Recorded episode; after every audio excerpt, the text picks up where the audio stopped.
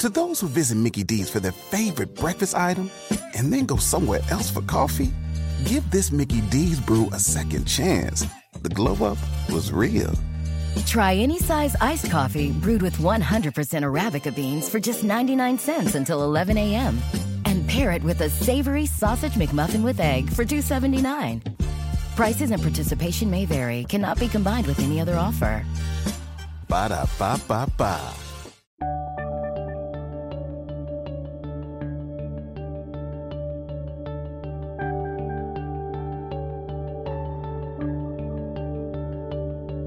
Bienvenidos a Lactando, capítulo 32 del 2 de junio de 2017. Muy buenas, yo soy Rocío Arregui y esto es Lactando, un programa sobre lactancia y crianza con apego creado por la Asociación Lactando de la región de Murcia. Hola a todos, estamos aquí un mes más para pues contaros cosas de la teta y, descubriros situaciones en las que quizás os habéis encontrado y no sabíais qué hacer o quizás os encontraréis.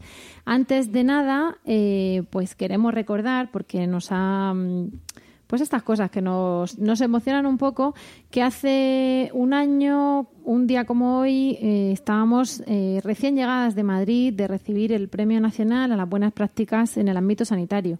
Es un premio que no tiene el año pasado, no es que nos hagamos eco todos los días, pero es algo digno de recordar porque somos la primera asociación eh, la primera asociación y punto que recibe ese premio nacional. Lo otorga el Ministerio de Sanidad y está destacando las buenas prácticas dentro del ámbito sanitario. Nosotras no somos sanitarias, somos madres voluntarias, pero como actuamos en ese ámbito sanitario ayudando a mamás, papás y bebés con el tema de la teta, pues nos quiso reconocer el Ministerio de Sanidad, la Consejería de, Salud y, y, organismos competentes la labor que hacemos. Así que, pues nada, muy mal no lo estaremos haciendo cuando tenemos ese reconocimiento oficial y de esa manera pues podéis ver que, bueno, que lo que hacemos, en fin, ya no seremos tan locas de la teta, estaremos haciendo las cosas bien. En fin, eh, dicho esto, hoy tenemos un podcast muy especial porque no nos acompañan o no me acompañan mis compañeras de lactando. Nos acompaña eh, una médico, ahora se va a presentar ella, que eh, por sus circunstancias va a ser la protagonista del, del, podcast de hoy. Hoy me acompaña la doctora María Teresa Prieto. Buenas tardes, María Teresa. Hola, Rocío. Buenas tardes. María Teresa, como ahora nos va a contar, viene a hablarnos o a que hagamos aquí un, un diálogo. Ella va a hablar más porque es la súper experta sobre situaciones que se han dado a veces enlactando y que, bueno, pues las madres nos han preguntado y al final hemos acabado derivando, porque a veces, eh, aunque sepamos el ABC, se nos escapa al no haberlo vivido. Y es la lactancia de dos bebés. Ahora, María Teresa, nos tienes que contar. Lo primero, preséntate. ¿Quién eres? ¿Qué haces? Eh, bueno, mm, buenas tardes, Rocío. Lo primero, gracias por invitarme a tu casa. Gracias a ti por venir. A contar mi experiencia.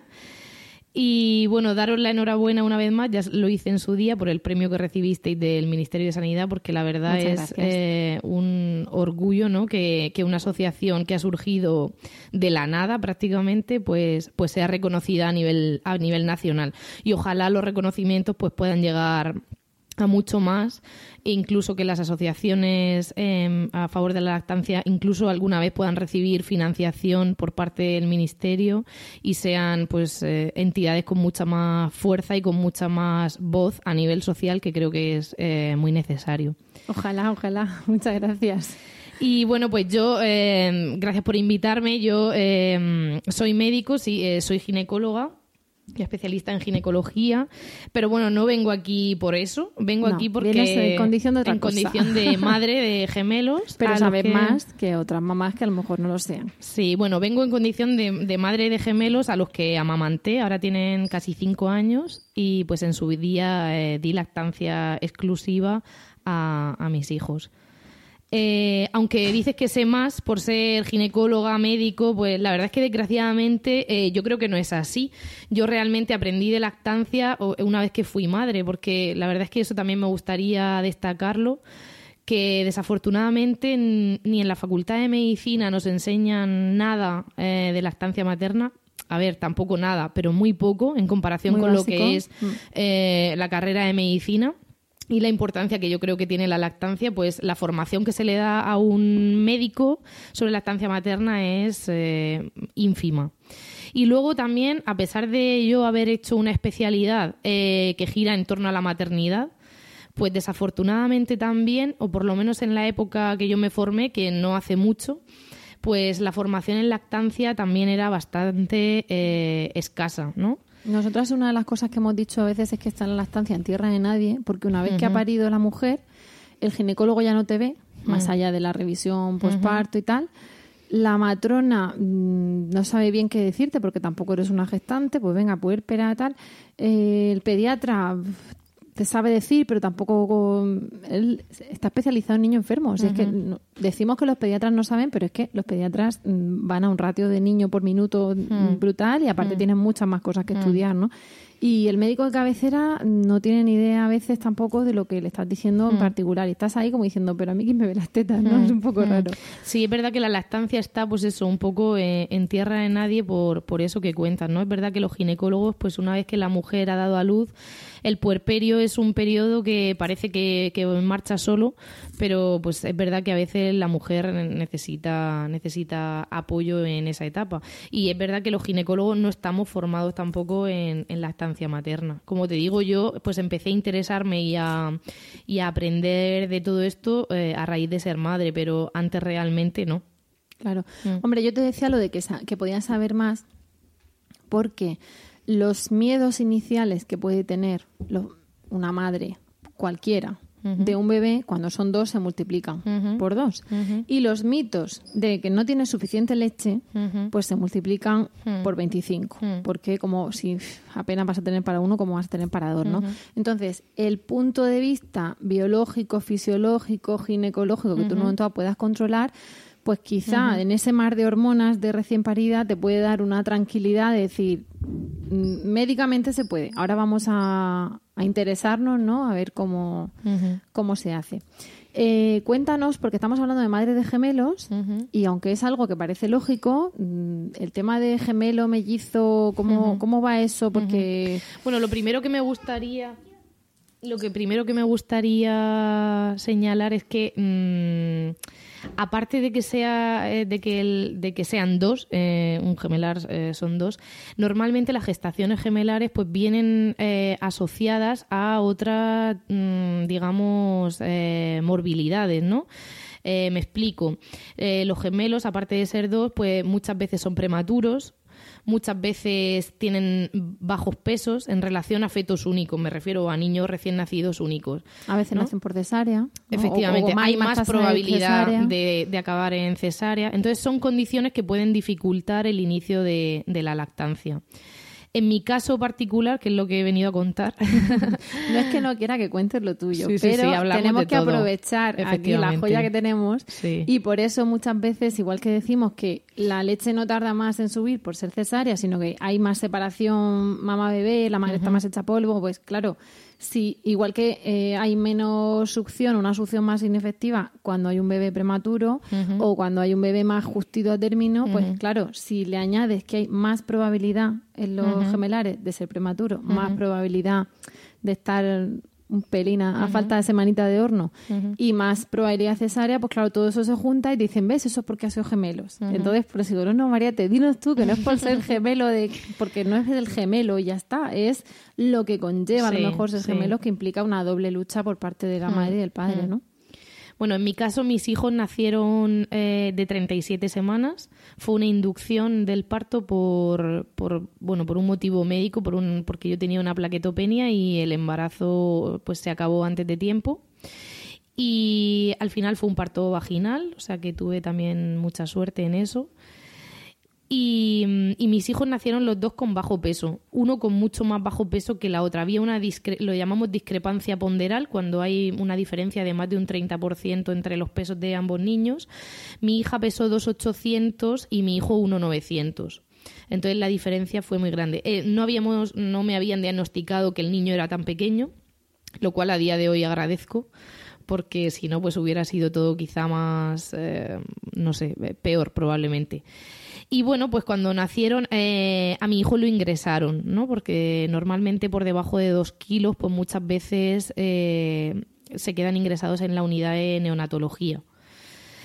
Y bueno, la verdad es que eso fue un shock al principio, pero bueno, yo tampoco fui muy consciente hasta que pasó un tiempo, porque bueno, acabas de ser madre, eran mis primeros hijos, eh, yo tenía a, la niña, sí, me la quedé conmigo, y no eres muy consciente de que te han separado de tu hijo, la verdad. Eso, eso me di cuenta pues a posteriori. como que te han dado uno y dices, dale, ya está, no, no, me falta otro. Sí, sí.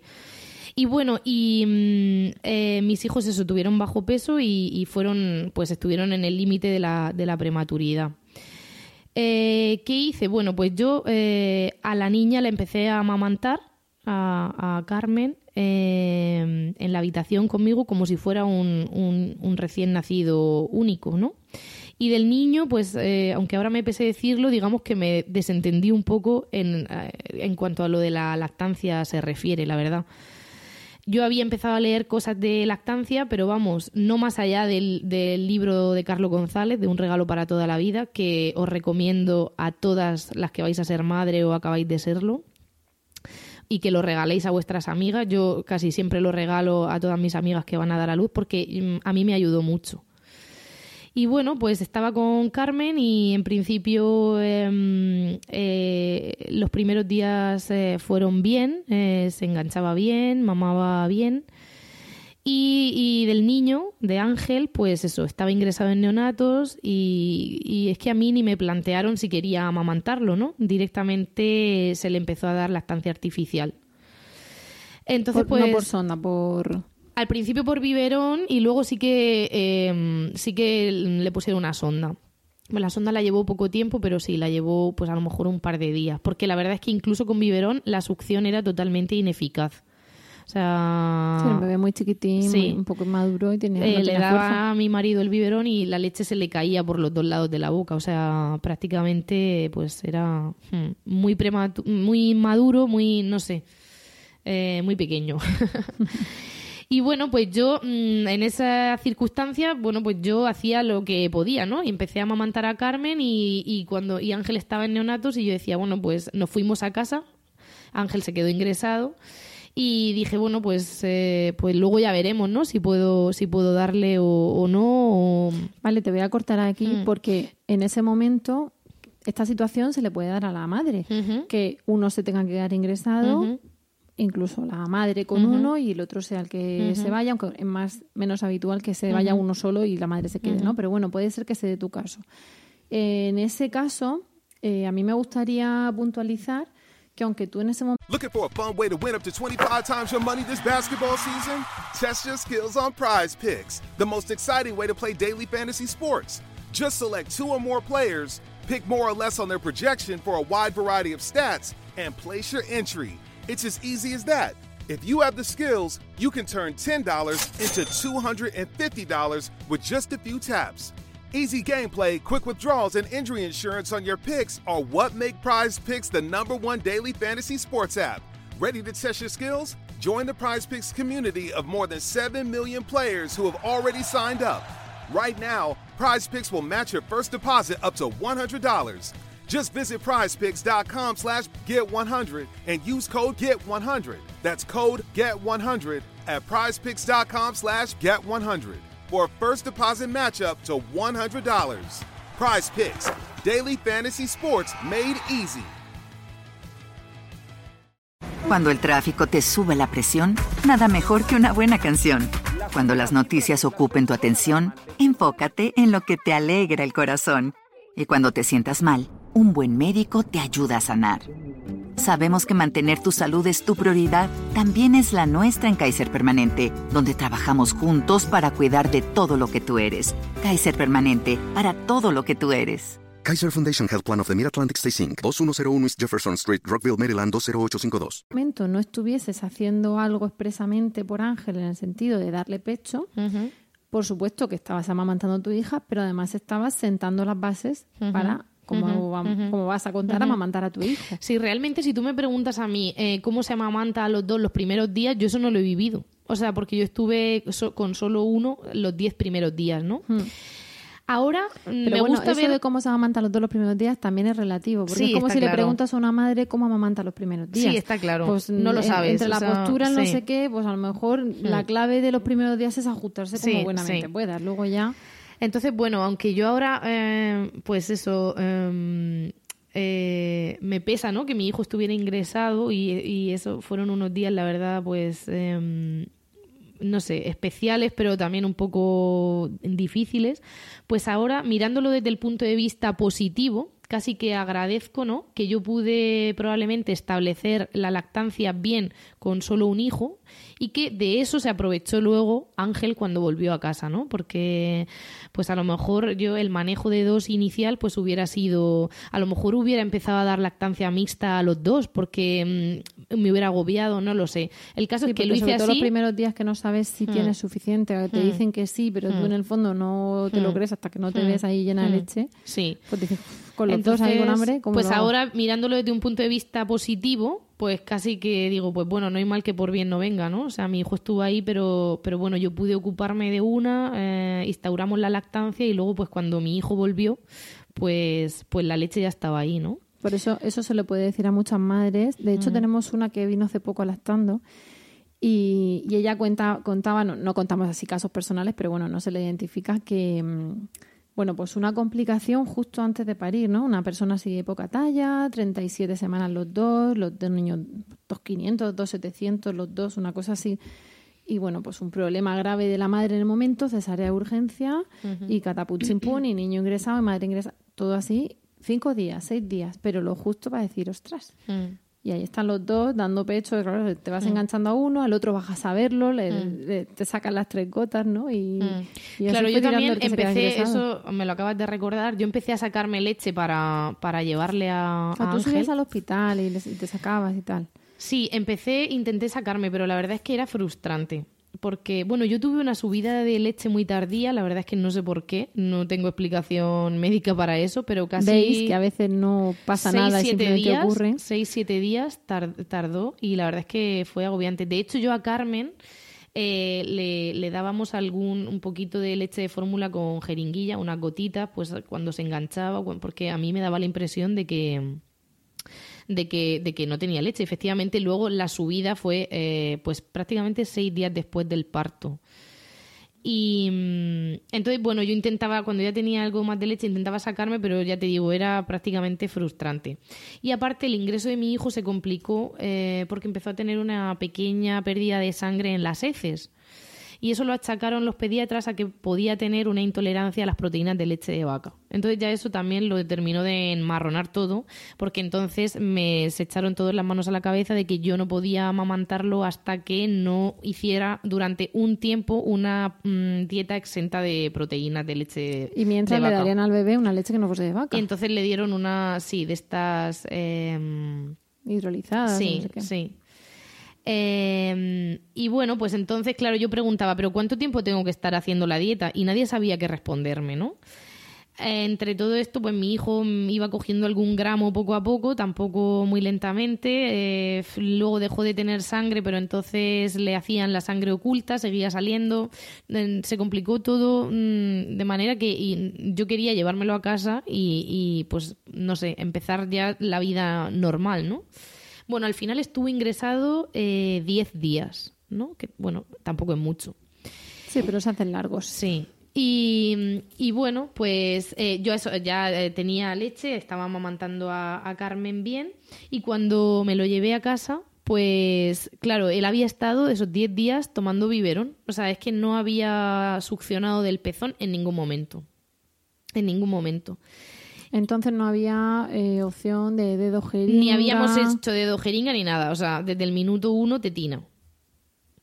Eso, afortunadamente, hay que preguntar en cada, en Mm. cada caso, pero claro, hay niños que tienen el reflejo de succión bien, que Mm. los padres pueden en un momento dado darle dedo jeringa. Mm, No es lo mismo un bebé más inmaduro, con menos peso, que en un momento esté también un poco más bajo de defensas, que, o o más vulnerable más que más bajo de defensas. Entonces, a cualquier madre que se encuentre en esa situación, ya hemos hablado de esto en el podcast Nacer antes de tiempo, pero al final hay que contar con el equipo médico, con el equipo de UCINEO, para ver cómo está tu hijo, porque si es capaz de mamar, que mame. Si no es capaz de mamar, pues dedo jeringa, que ya sabéis que así succiona el dedo, pero cuesta menos succionarte el dedo que succionarte la teta, y se le va metiendo el- la leche por la comisura. Y si tampoco es capaz de eso, pues entonces ya se valora con el equipo médico eh, la tetina o la sonda. Pero eh, bueno, pues son cosas que hay que preguntar para intentar que nuestro hijo, pues en cuanto pueda, esté en casa con, con ganas de tomar teta. Y bueno, pues entonces ya en ese escenario, pues bueno, yo me planteé que a lo mejor eh, solo podía amamantar a Carmen, ¿no? Y que pues Ángela a lo mejor pues tomaba lactancia artificial. Pero bueno, mm, yo dije, bueno, una vez que ya estemos en casa, pues ya veremos lo que hacemos. Y entonces, bueno, desde mi punto de vista ocurrió un- una especie de milagro, ¿no? Porque yo recuerdo llegar a mi casa sobre mediodía y nos habían pautado los biberones, ¿no? Cada no sé cuántas horas, tantos mililitros. Y dijeron, bueno, y si quieres probar a darle lactancia materna, pues antes de ofrecerle el biberón, pues le ofreces, le ofreces el pecho. Y entonces, pues bueno, eso hice. Y entonces, bueno, pues para mí fue um, un milagro, ¿no? Porque Ángel en casa directamente se enganchó del pezón y succionó normal. O sea, mi hijo no tuvo ningún problema de succión, a pesar de haber estado 10 días eh, alimentado solo a, con tetina. Y bueno, entonces hacíamos eso. eh, Carmen tomaba lactancia exclusiva y Ángel eh, tomaba eh, pecho y luego biberón. Le completábamos la toma, digamos, con, con la leche artificial. ¿Qué pasa? Que había veces que después de tomar pecho se quedaba durmiendo o le ofrecías el biberón y no tomaba. Y entonces, pues cada vez tomaba menos, menos biberón. Eso yo me enteré luego que se llama hacer una relactación, ¿no? Yo la hice de forma inconsciente, pero bueno, pues parece ser que, que la hice. Durante los dos primeros meses, pues fuimos haciendo poco a poco, o sea, fue totalmente instintivo, porque a mí nadie me había dicho que eso se hacía así, ni... A lo mejor también fue un poco temerario por mi parte, porque tampoco consulté si yo podía eh, dejar de, eh, de darle leche artificial, pero realmente es que él no la tomaba, ¿no? Claro, aquí no te vamos a llamar temeraria. ¿eh? Pero sí que es verdad que eh, en general tenéis que pedir consejo médico, Mm. más que nada porque también hemos hablado de esto en un podcast, es que lo tenéis todo enlatado, podéis, podéis verlo todo ahí. Eh, la relactación se supone que se debe hacer de 30 mililitros semanales, Mm. es decir, tú bajas 30 mililitros al día, no en cada toma, sino en un día, y esa rebaja de leche artificial que a lo largo de 24 horas toma tu hijo, pues la has rebajado en 30 y la mantienes una semana y lo pesas y ves que el niño sigue pesando. Eso no significa que María te lo hiciese aquí a lo loco, porque ella también iba pesando a su hijo y iba viendo que su hijo mejoraba. Pero es verdad que ella tenía la tranquilidad de que el niño estaba mamando, de que estaba durmiendo, de que estaba cogiendo peso, de que ella era médico, todo ese tipo de cosas.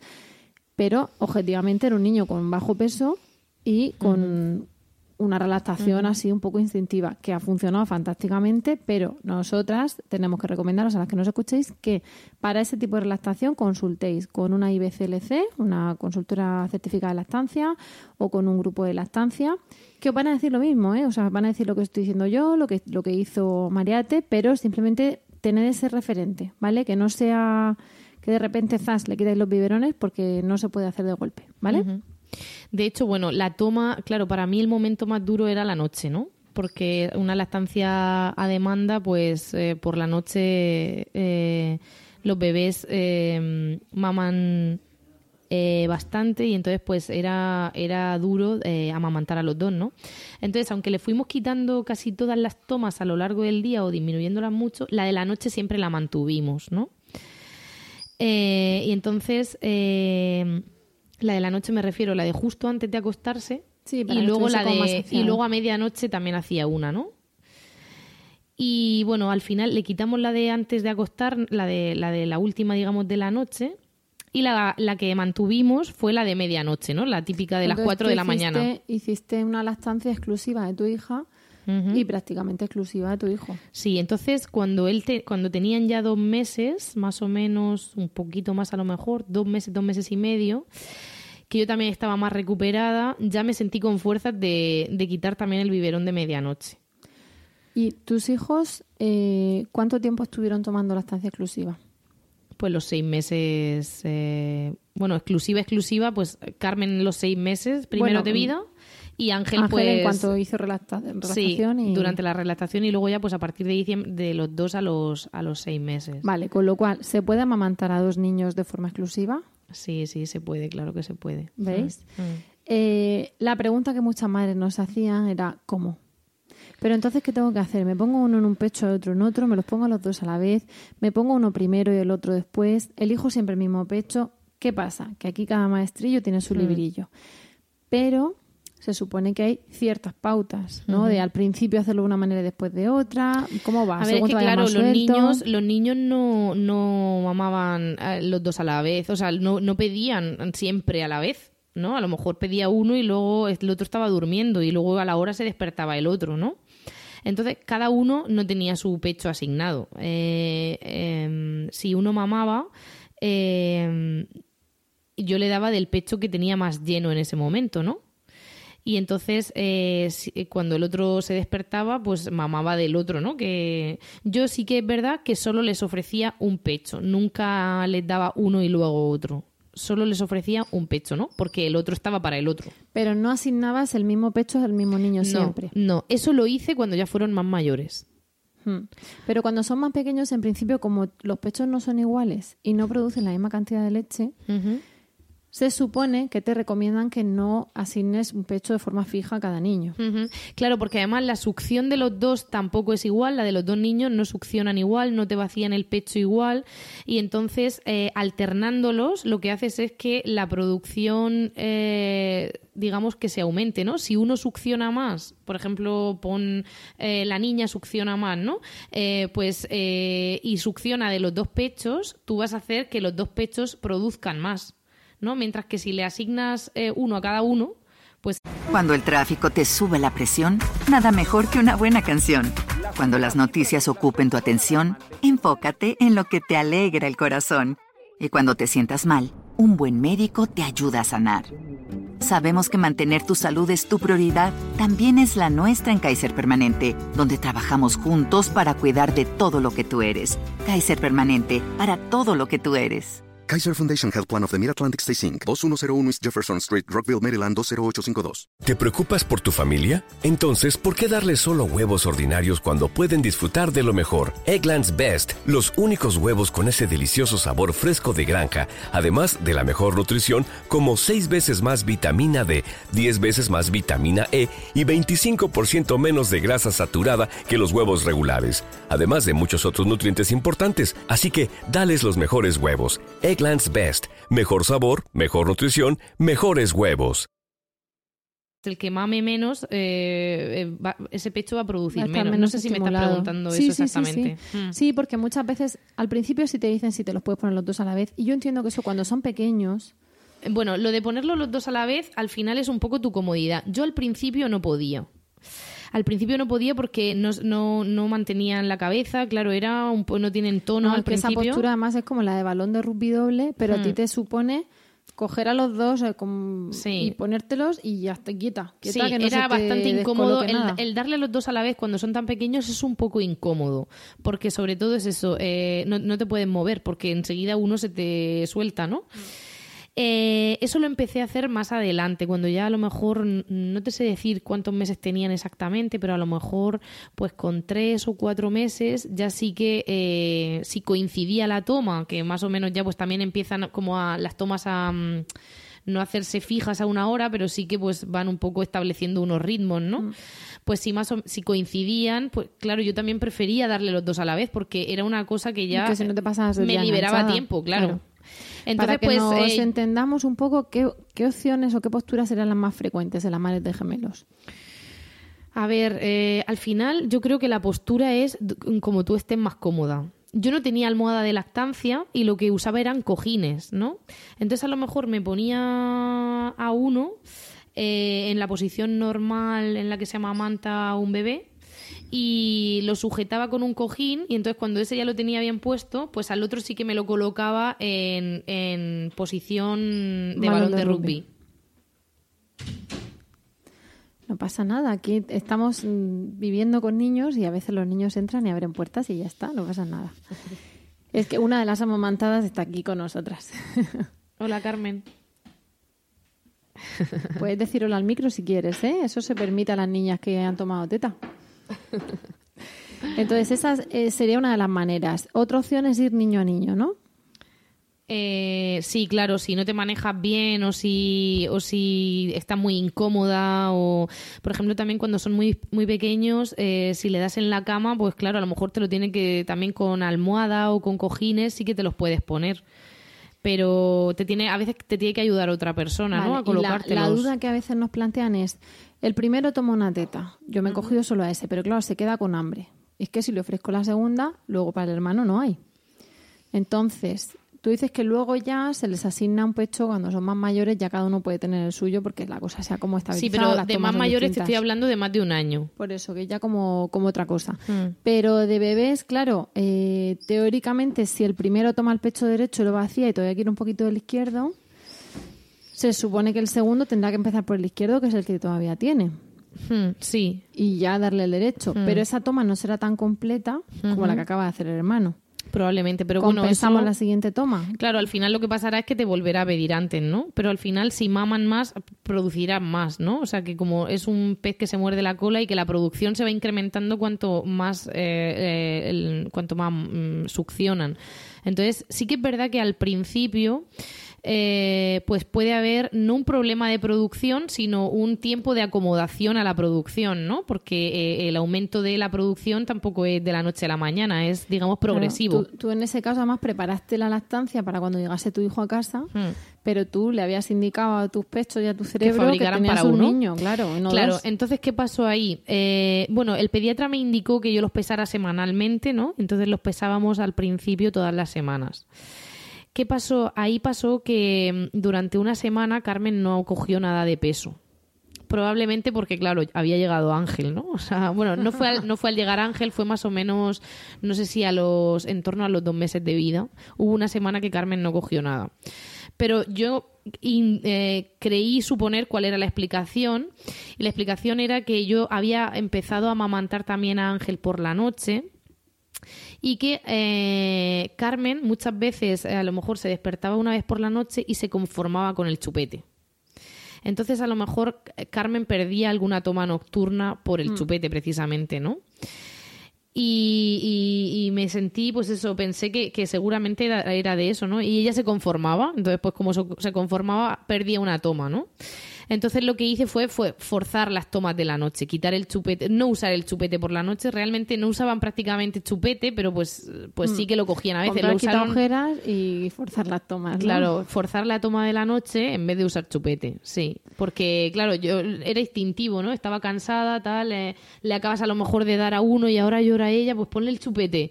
Y claro, se y ves conformaba. que sí, y dices, pues ya está, pues bendita Mm. sea. Entonces hubo ahí una semana que Carmen no cogió nada, hicimos eso, o sea, prescindir de chupete por la noche, y en la semana siguiente ya había cogido peso adecuado. Luego cuando, claro, al final el ajuste para que una madre que está esperando gemelos nos se oriente un poquito.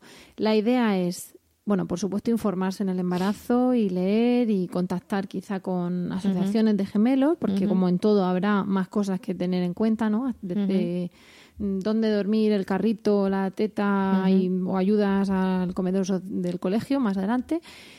Pero la idea sería eso. Inicialmente, no, si no te apañan, no ir los dos de golpe, sino primero uno y luego el otro. Y pesarlos a menudo, Primero uno, luego otro, ¿a qué te refieres? A- amamantar a uno, dejarlo y coger el otro y Ah, sí, amamantarlo si no te manejas con Si los no te dos a la manejas vez. con los dos, Sí, sí, sí. nada más empezar a ser sí, madre. sí, sí. Eh, además, pesarlos Si- a menudo. si- crees que hay que suplementar o si el pediatra te recomendara suplementación, no, mm, mi, mi consejo es no decir, ves, ya no los he podido amamantar a los dos, eh, ya mm, tienen que tomar biberón. O sea, no, no- yo no recomiendo eso, sino intentar hacer dedo jeringa la- mm, o intentar, eh, si necesitan realmente suplemento, eh, hacer dedo jeringa, ¿vale? O, o mientras mama, eh, darle alguna gota de leche, o sea, ya no digo biberón, o sea, digo gota de leche, y más por tranquilidad de la madre que por necesidad del, del bebé, ¿no?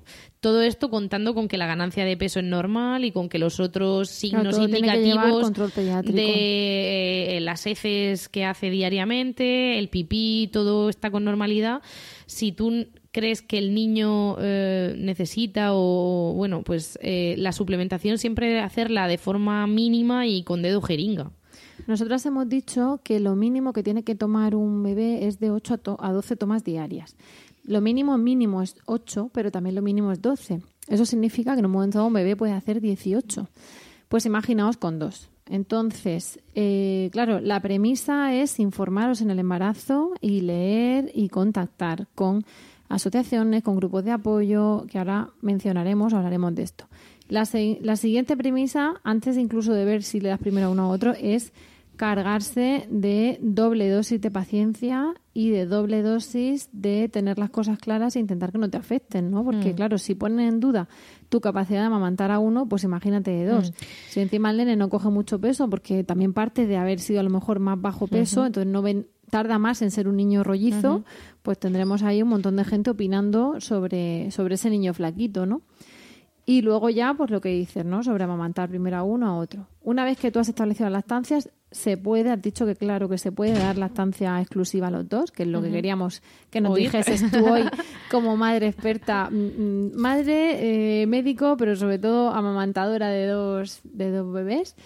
Y después, una vez que, que pasan los seis meses, el tema de la mm, alimentación complementaria debería de ir como cualquier bebé único, ¿no? Bueno, antes de pasar a la alimentación complementaria, sí que me gustaría, en relación a lo que has dicho, pues eso, eh, destacar lo importante que es eh, informarse, ¿no? Yo quizá estaba infrainformada, ¿no? Cuando me fui mm, informando sobre la marcha y realmente no me informé como, como profesional sanitario, sino como madre, ¿no? Pues... Y que la eh, pareja también se forme.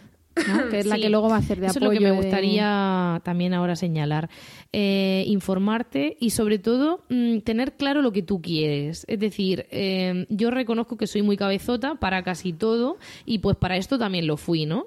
Entonces, eh, si tú consideras que eso es lo mejor para tu hijo, pues si fuera uno se lo darías, pues si son dos también. Entonces, em, es verdad que es, es, es, duro, es difícil, es em, es sacrificado, está claro. Eh, vas cansada, duermes poco. Eh, y necesitas ayuda, ¿no? Entonces, eh, para mí también fue muy importante el apoyo de, de, mi, de mi pareja, porque obviamente si mm, externamente los mensajes que te llevan es de que, uf, que follón, otra vez llorando, otra vez tal, pues es que se quedará con hambre. Claro, entonces eso, la inseguridad que eso te genera, pues probablemente hace que sea, que sea más fácil abandonar, ¿no? Y luego también, pues eso, yo tuve, mm, eh, mi madre tampoco se metió en, en, la, en el tema de la lactancia. de hecho, luego estaba muy orgullosa de que, de que hubieran tomado teta los dos y presumía de eso. y bueno, luego también me gustaría señalar a dos personas. Yo entonces a ti, Rocío, nos conocíamos, pero teníamos poca relación y no, no recurrí a ti para que me, me asesoraras. A mí me ayudó Irene Villalgordo, que es antigua vocal de Lactando y, espero que oiga este post y un abrazo muy fuerte para ella. específicamente porque es de nuestras filas porque ella sabe que me ayudó y, siempre le estaré agradecida. Y luego Rocío Martín Gil eh, que es eh, también antigua vocal de Lactando y expresidenta de Lactando que también la citaremos. Es compañera mía de trabajo es eh, IBCLC y bueno yo realmente no recurrí a ella porque mi lactancia fue fue bien no pero ella yo sabía que estaba ahí, ella me ofreció su apoyo. Eh, alguna vez le consulté alguna dudilla. Eh, y bueno, no la necesité como asesora, pero bueno, ella se ofreció y la verdad es que para mí también era una tranquilidad saber que ella estaba ahí y que si algo iba mal, pues, pues iba a poder consultarle. Pues ahora las, citaremos.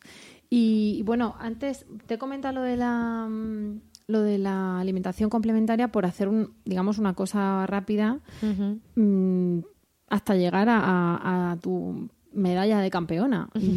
Siempre muchas veces decimos que esto no es una carrera, que no hay que decir, pues mi hijo ha tomado dos años, el mío tres, el mío cuatro. No, o sea, cada uno da lo que quiere y lo que puede. Pero, eh, aunque no sea una carrera, para mí resulta indicativo el decir, he amamantado dos niños no sé cuánto tiempo. Porque, claro, una vez que te incorporas a trabajar, que encima mm. son dos, mm. la alimentación complementaria, claro, no sé, como yo mm. pensaba que iba a llegar más tarde, la abuela le ha dado la papilla, ahora llega y no quiere teta. Pues esa complicación que a veces ocurre con la alimentación complementaria con uno, pues también puede ocurrir con dos. Entonces, ¿qué, ¿qué, pasó contigo? Pues yo me incorporé a trabajar cuando los niños tenían unos seis meses y medio sí que es verdad que trabajé dos meses, eh, dos o tres meses, y luego otra vez eh, tuve dos meses de vacaciones porque coincidió el verano y, estuve dos meses con ellos otra vez. Pero sí que una vez que tuve la, lactancia bien establecida, intenté crear un mini banco de leche y, me, me, extraía, me extraía leche cuando, cuando podía. Entonces, a lo mejor eh, yo les había dado una toma y notaba que el pecho no se había vaciado y entonces pues, pues me sacaba leche y la congelaba, ¿no? Entonces yo hice ahí un mini banco de leche, tampoco mucha porque obviamente era mm, pues casi imposible. Sí. Y bueno, cuando me incorporé a trabajar yo estaba preocupada, acababan de empezar a comer, tenían seis meses y medio, o sea, les acababa de empezar a introducir la comida. Y lo que sí tuve muy claro es que eh, quería seguir manteniendo la lactancia todo lo que fuera posible.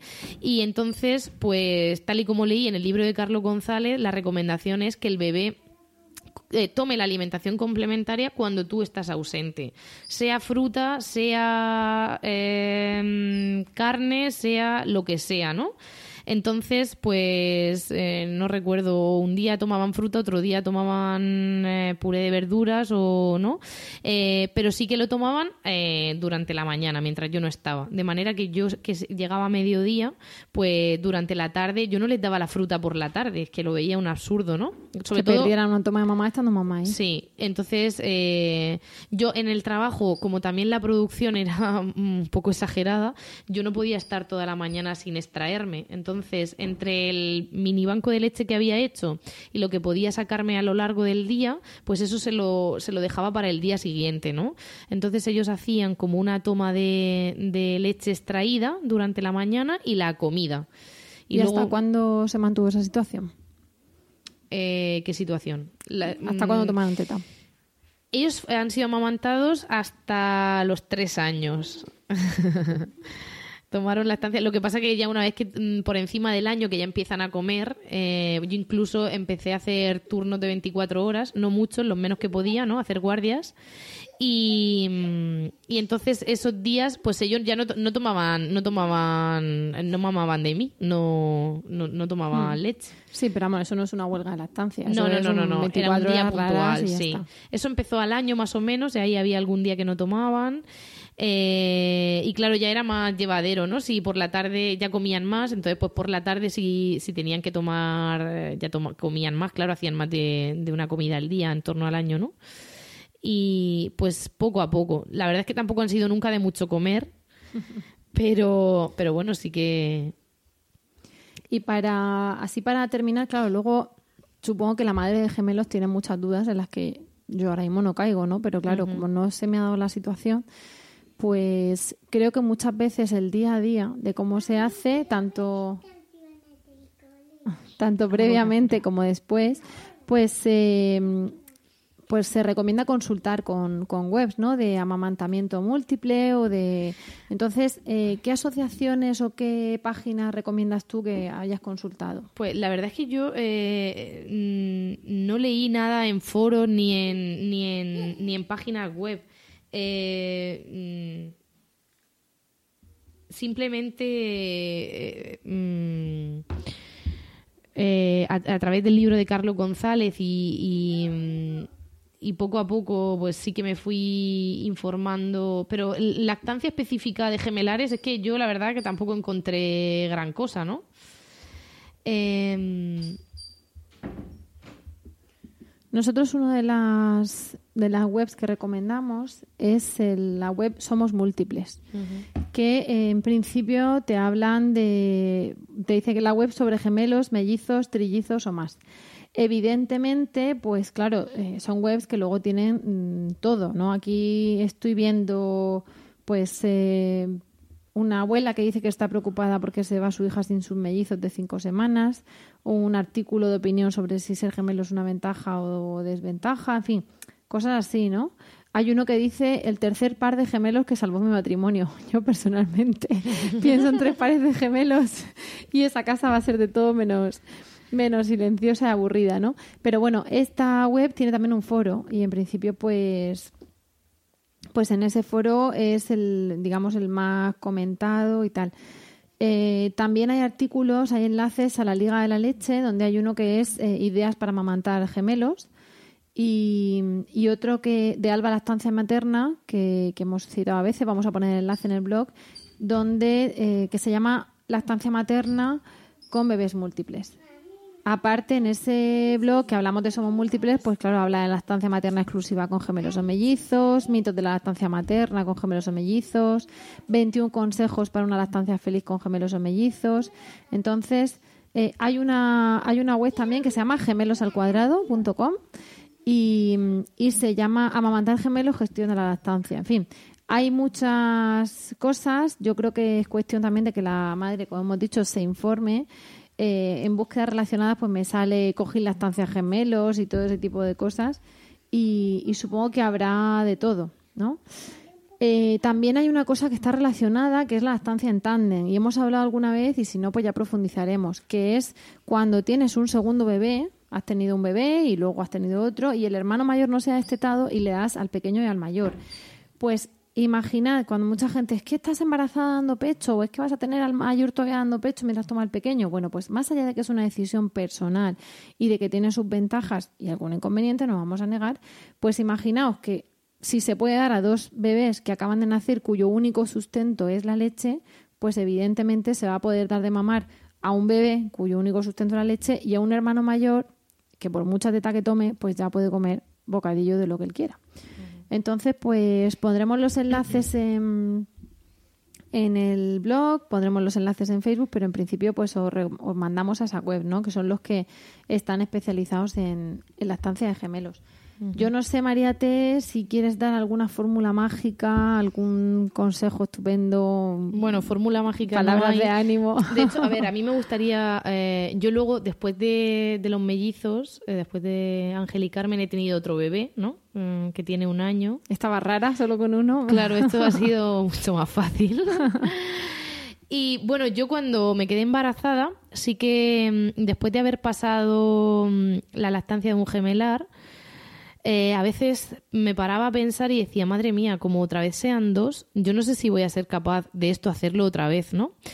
Em, también un poco eh, eh, el hecho de, amamantar a los dos, pues fue una cosa un poco mm, instintiva, un poco mm, una inconsciencia, lo un habrías poco. hecho igual de bien. Bueno, pero ya sabía lo que era, ¿no? O sea, quiero decir, yo animo a todas las madres que tienen un parto gemelar Em, a que su objetivo sea amamantar a los dos, que luego si tienen que rebajar de ahí, pues las cosas irán llegando poco a poco, mm. pero que em, nunca tiren la toalla porque se puede, fisiológicamente el cuerpo está preparado para amamantar a dos, eh, pero que sí que es verdad que hace falta ayuda externa, ¿no? Pero bueno, no te, digo que haga falta un ejército. Hace falta un marido eh, que acompañe y que respete y que apoye y que haga todo lo que tú no puedes hacer. Y, mm, hace falta querer, o sea, empeñarte, ¿no? Eh, siempre dentro de las indicaciones médicas, siempre dentro de, del buen juicio, ¿no? Eh, pero pero que, que si tú quieres y, todo pues va bien, eh, pues no hay nadie ni nada que te pueda quitar de, ese empeño, ¿no? Y yo, eh, pues creo que en mi caso fue una mezcla un poco de todo, ¿no? De querer, de poder, de ayuda, de, mm, no sé, fuerza de voluntad, por supuesto, hay que tener. E, evidentemente, los biberones están ahí a la vuelta de la esquina, ¿no? Es muy fácil comprarlos, es muy fácil darlos. y pero bueno, lo otro también es, eh, desde mi punto de vista eh, médico, eh, materno y de todos los puntos de vista, muchísimo mejor. También es verdad que al principio cuando empecé a amamantarlos yo decía, madre mía, y esto va a ser así seis meses exclusiva, o sea, tengo que hacer esto durante seis meses, ¿no?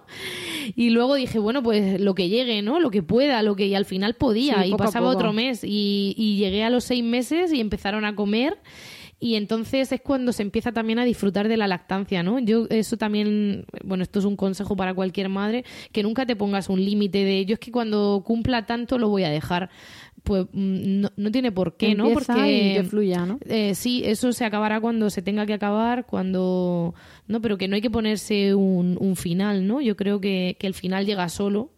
Y, y, que todo lo que puedas. Yo empecé realmente a disfrutar, ¿no? De amamantarlo, pues a lo mejor cuando ya eran, cuando ya empezaban a comer, ¿no? Cuando ya no eran tan dependientes de mí, cuando ya Entonces, pues a lo mejor eso, eh, y bueno, y cuando ya tienen un año, pues es una maravilla, ¿no? Entonces, pues eso, yo animo a todas las madres a que lo hagan. Y bueno, yo no, no soy vocal de Lactando, no colaboro directamente con Lactando, aunque sí Rocío alguna vez me ha pedido ayuda para alguna mamá. De y momento yo- no colaboras con Lactando. no como médico, yo no soy IBCLC ni quiero entrar en el campo de las que lo son, porque creo que realmente si hay un problema en la lactancia eh, son ellas las que tienen que, que solucionarlo, ¿no? O que asesorar.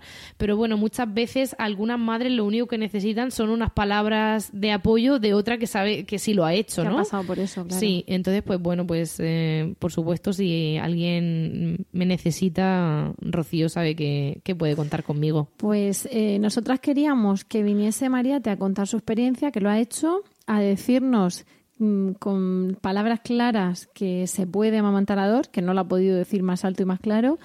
Y encima hemos conseguido que se ofrezca. Pues, mm, como comprenderéis, con el podcast tan redondo, lo único que tenemos que hacer ya es despedirnos. Tendremos en cuenta, le vamos a tomar la palabra, no puede decirse porque ha quedado todo grabado.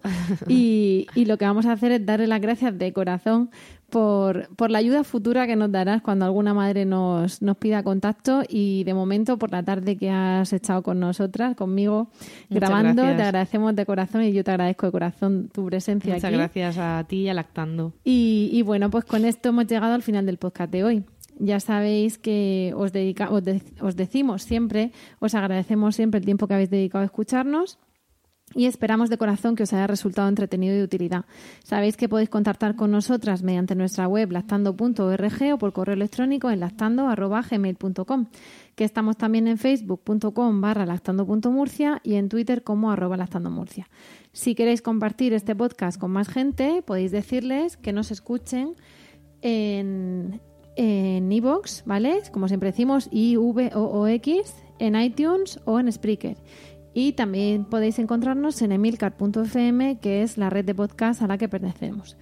Por nuestra parte, eso es todo. Nos despedimos hasta el próximo programa y como siempre os deseamos mucho amor Y y mucha mucha, teta. teta.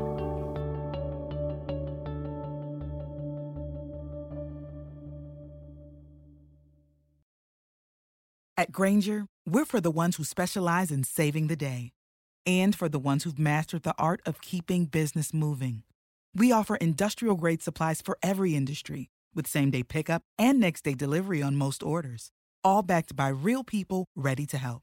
So you can get the right answers and products right when you need them. Call, clickgranger.com, or just stop by.